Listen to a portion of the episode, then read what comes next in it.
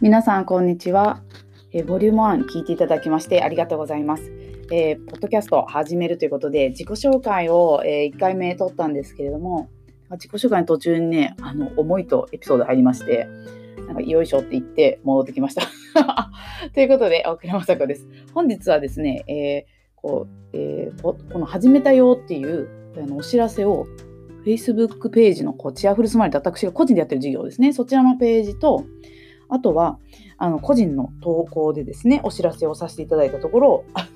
コメントとか、いいねをたくさんいただきまして、本当にありがとうございます。あのー、喋る方がね、えっ、ー、と、得意な人はいいよねとか、えー、あの私も続けますとか、えー、そういった声で、あの感動がね、今も忘れられないということで、あのありがとうございます。本当にね、力になりまして、こういったあのコメントを嬉しく思います。で、実はあの何か聞きたいことあったら教えてくださいねっていう風で、あのお知らせをさせていただいたところ、早速、えーと、コメントいただいてまして、今日はよかったらそれお答えしていこうかなって思っておりますので、はい、よろしくお願いいたします。で、実は、えっと、いただいたコメントがですね、こんな感じだったんです。はい。あの、子育て、育児をしながら自分の、ま活動するには、その秘訣は何かなっていうことです。えー、自分の活動をしながら、えー、自分の活動をする秘訣ということなんですね。まあ、東京都にお住まいの、えー、まあ、かっこ仮で みくママさんからいただいたといたしましょう。はい、ありがとうございました。確かに確かにそうなんですよ。で、これあの、育児って、育児って言いますけど、お子さんの年齢で大きく違うなと思っております。それで、あの、本当に歩くまでの、えー、乳児、それからあの歩き出して幼稚園や保育園、その集団生活始めるまでの幼児さん、そして、おあの学校に入ってからね、で、思春期と、それぞれあのフェーズがあると思うんで、まあ、まあ、育児というと大体児童だから小学生ぐらいのことかなとは思うんですけども、また何歳ぐらいの、どんな時の、えー、パターンだよとか具体的にありましたらね、ぜひお知らせを続編でいただけたらと思いますが、一般的なところと、あと私が何を気をつけてきたのかなみたいなお話を今日は簡単にね、できればと思っております。で、あの、私の中では、まあ、育児は一人でしないということ。それから、まあ、子供を理由に、え、ー、と、諦めないですね。あの、状況を変えなきゃいけない時ありますよ、もちろん。ね。だけどまあこの2つは大事にしているかなと思っています。で、こう頼らないっていうのも最初からそんな言ってるの？って、とんでもないですね。あの全然頼れない時期があって体調崩したり、あのいやまあ情けないですよ。あのお母さんで私いいのかしら、てんてんてんみたいなね。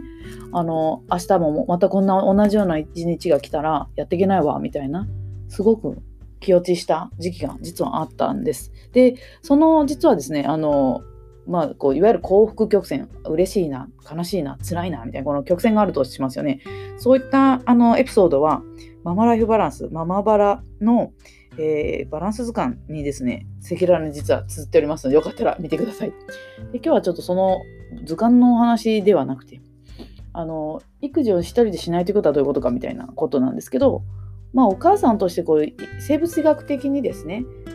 あの子宮にお子さんを育てて出産するっていうこの事実とあの授乳をするというあの自分のねだって授乳のもとは血液じゃないですか。でもう輸血をし続けるんですよ毎日。あの活動以外は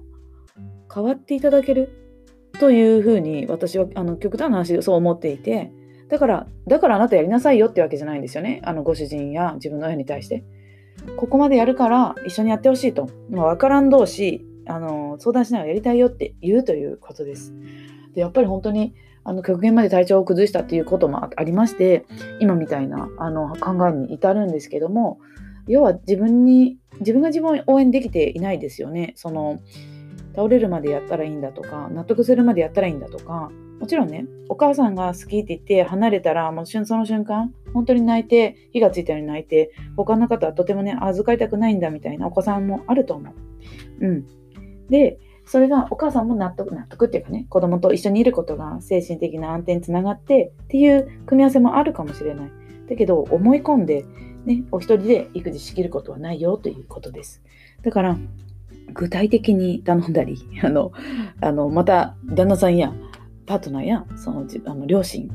や、まあ、兄弟ですよねが例えばこう手伝えるよというこの手がああったとしてじゃあもう自分これめんどくさいから頼むじゃなくてその人の得意だとに組み合わせができるといいですね私がお願いしたいことっていうピースとこれなら手伝っていいよっていう相手方のピースが極めて同じだと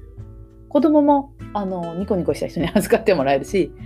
いわゆる多様性っていうことですね。お父さんお母さんとまた違う考えの人がいてえー、そうなんだ面白いみたいなね。はい。誰かのために生きてお母さんからイエスをもらう人生っていう選択肢は子供がその瞬間からなくなります。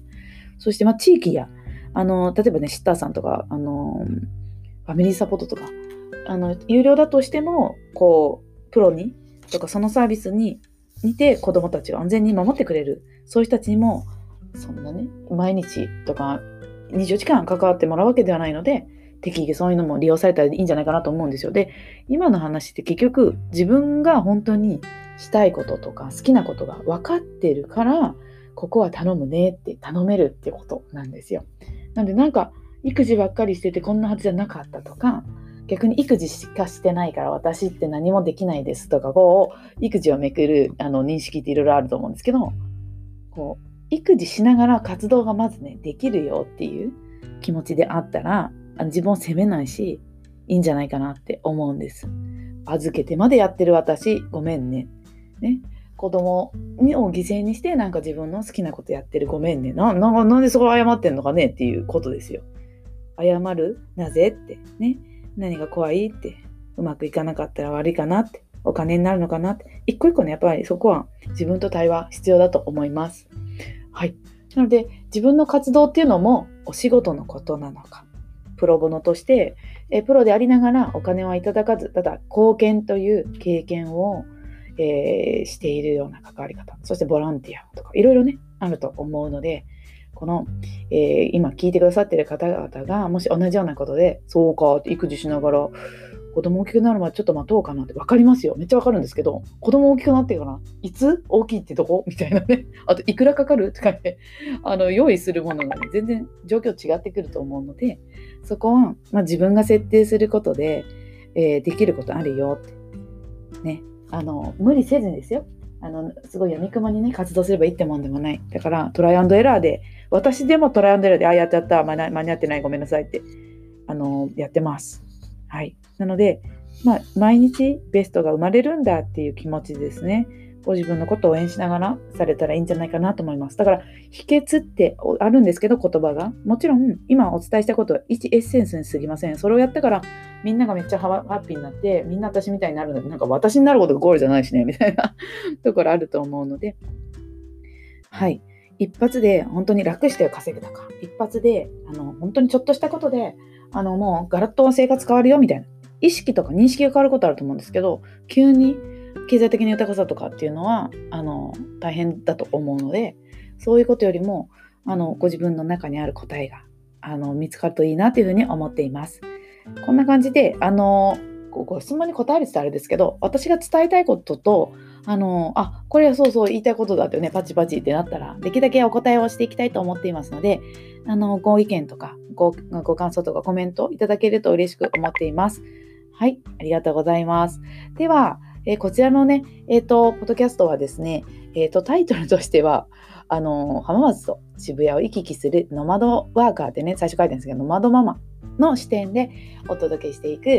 言葉の力を磨く道と書きました。道っていうので、道は永遠に続くんですけど、どんな風に歩んでいくかとか、どんな風にその道で学ぶのかっていうのは自分次第なんですね。これ実は書道とか剣道とか華道とか芸事いっぱいやっとったわってことですね、私が。今言ったものは全て私マスターしてるやつなんですけれども、